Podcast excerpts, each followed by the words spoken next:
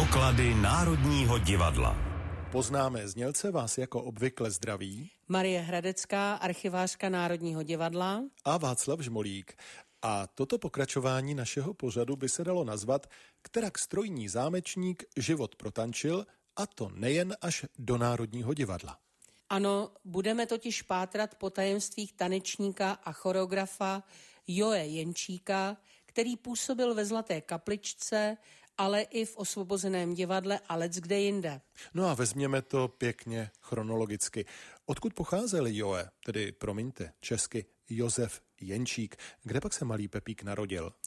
Joe, který byl vlastním jménem opravdu Josef, přišel na svět 22. října 1893 v Praze na Královských Vinohradech. Od svých 14 let se učil na strojního zámečníka v Českomoravské továrně na stroje v Praze. S vyznamenáním absolvoval školu pro učně a nižší státní průmyslovou školu. Záhy začal pracovat jako montér v továrně a tiskárně Národních listů. No, podle toho vyznamenání by se dalo soudit, že ho řemeslo bavilo. Kdy a jak se tedy začal věnovat tanci? K tanci se Jenčík dostal až v relativně pozdním věku, a to údajně pod vlivem silného dojmu, který v něm zanechalo baletní představení právě na scéně Pražského Národního divadla.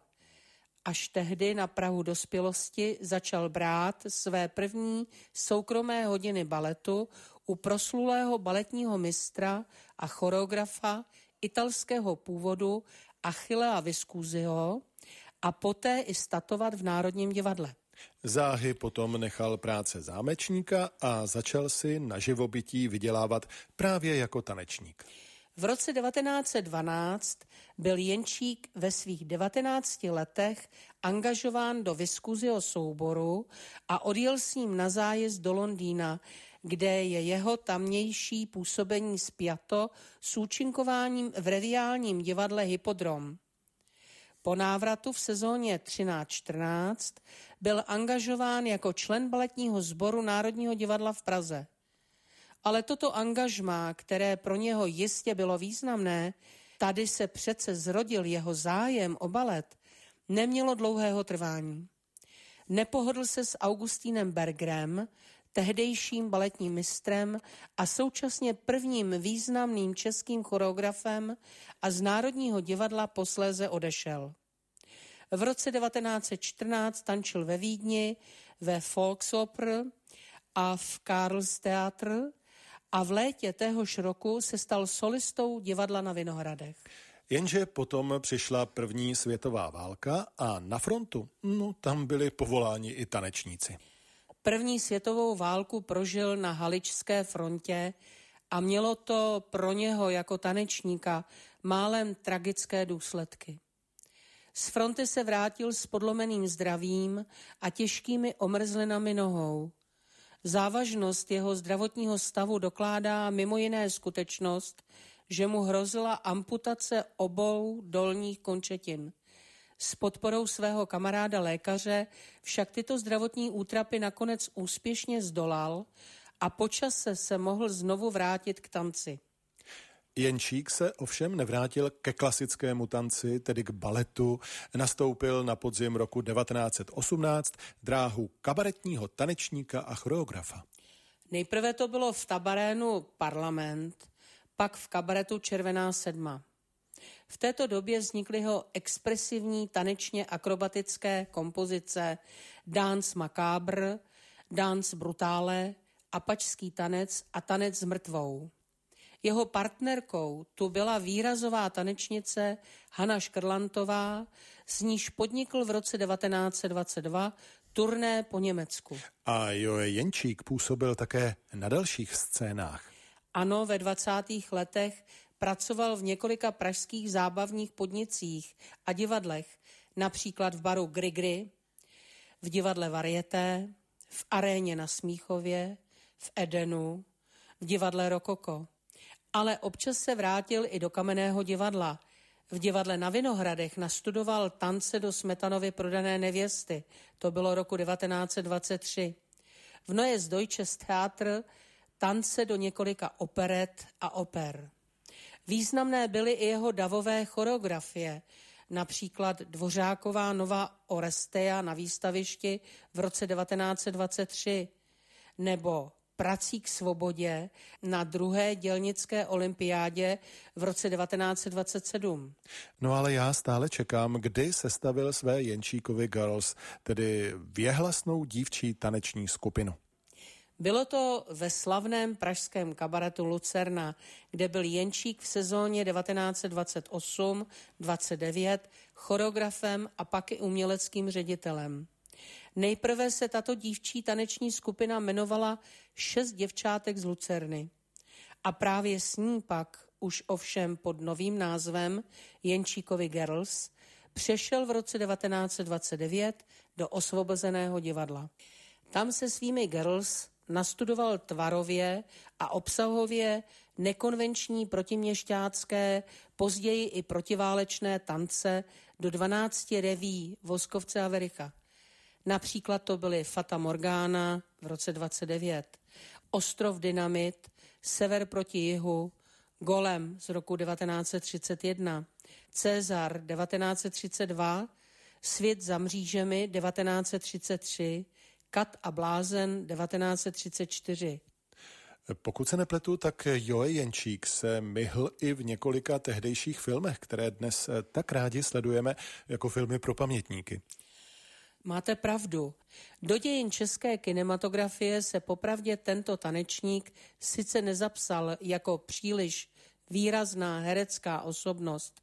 Milovníci stříbrného plátna jej přesto znají z četných filmových rolí. Za všechny ji jmenujme, například postavu tanečního mistra Broka z filmu Pudr a benzín z roku 1931. No a co přišlo po jeho odchodu z Osvobozeného divadla? To bylo v roce 1936. Jenčík pak působil krátce v Novém divadle, tedy u Oldřicha Nového. Poté se však jeho soubor rozpadl a Jenčík pracoval jako choreograf pohostinsky v různých pražských divadlech, ve Vinohradském, Komorním divadle i jinde. A kdy došlo na jeho angažování do Národního divadla? Joe Jenčík už předtím hostoval jako choreograf v opeře a činohře Národního divadla, a to od roku 1927 a v baletu od roku 1932. Angažmá jako choreograf a baletní mistr získal v Národním divadle od 1. ledna 1937 a působil zde až do roku 1943. Je třeba ovšem dodat, že se podle dokumentů, které se dochovaly v našem archivu, jednalo o velice komplikovanou etapu Jenčíkova života. Proč? Jak tomu máme rozumět?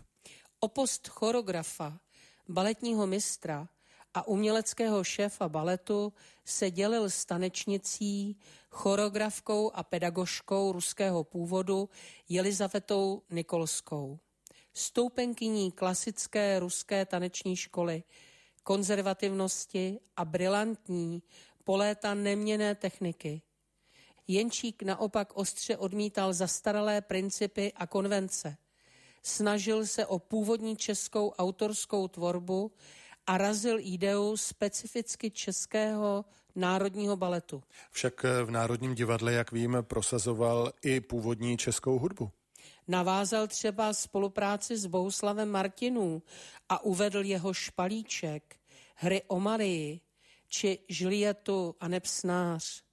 Nastudoval také balety Král Lávra 7. června 1940 na libreto Jaroslava Křičky nebo Krysař z 8.10.1942. Musel však často čelit jak nepochopení a odmítavosti značné části baletního souboru, tak i širší taneční veřejnosti. Druhá světová válka a jeho předčasná smrt v roce 1945 znemožnili zrealizovat jeho sen o změně pojetí baletního souboru nejvýznamnější české divadelní scény.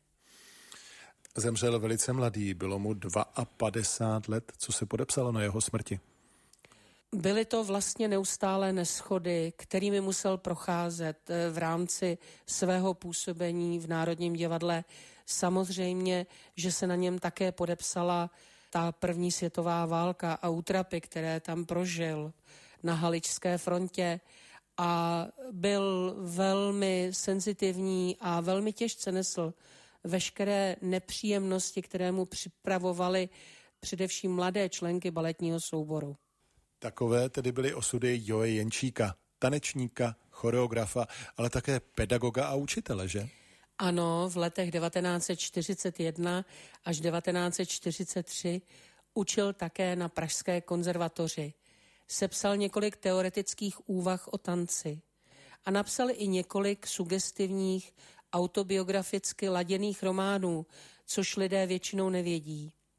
Například Zloděj kroků z roku 1935, Omyl Mea Mara Indry z roku 1944 a posmrtně v roce 1948 byl vydán román Byly ztráty na mrtvých. Popsali jsme život a tvorbu muže, který zemřel jenom pár dní po konci druhé světové války, 10. května roku 1945. Jmenoval se Joe Jenčík a jeho krédo znělo: Je mnoho různých povolání, ale tanec je poslání, ve kterém čas není ničím a jeho náplň vším. Podepsán Joe Jenčík. Vzpomínali na něho Marie Hradecká, archivářka Národního divadla, a Václav Žmolík.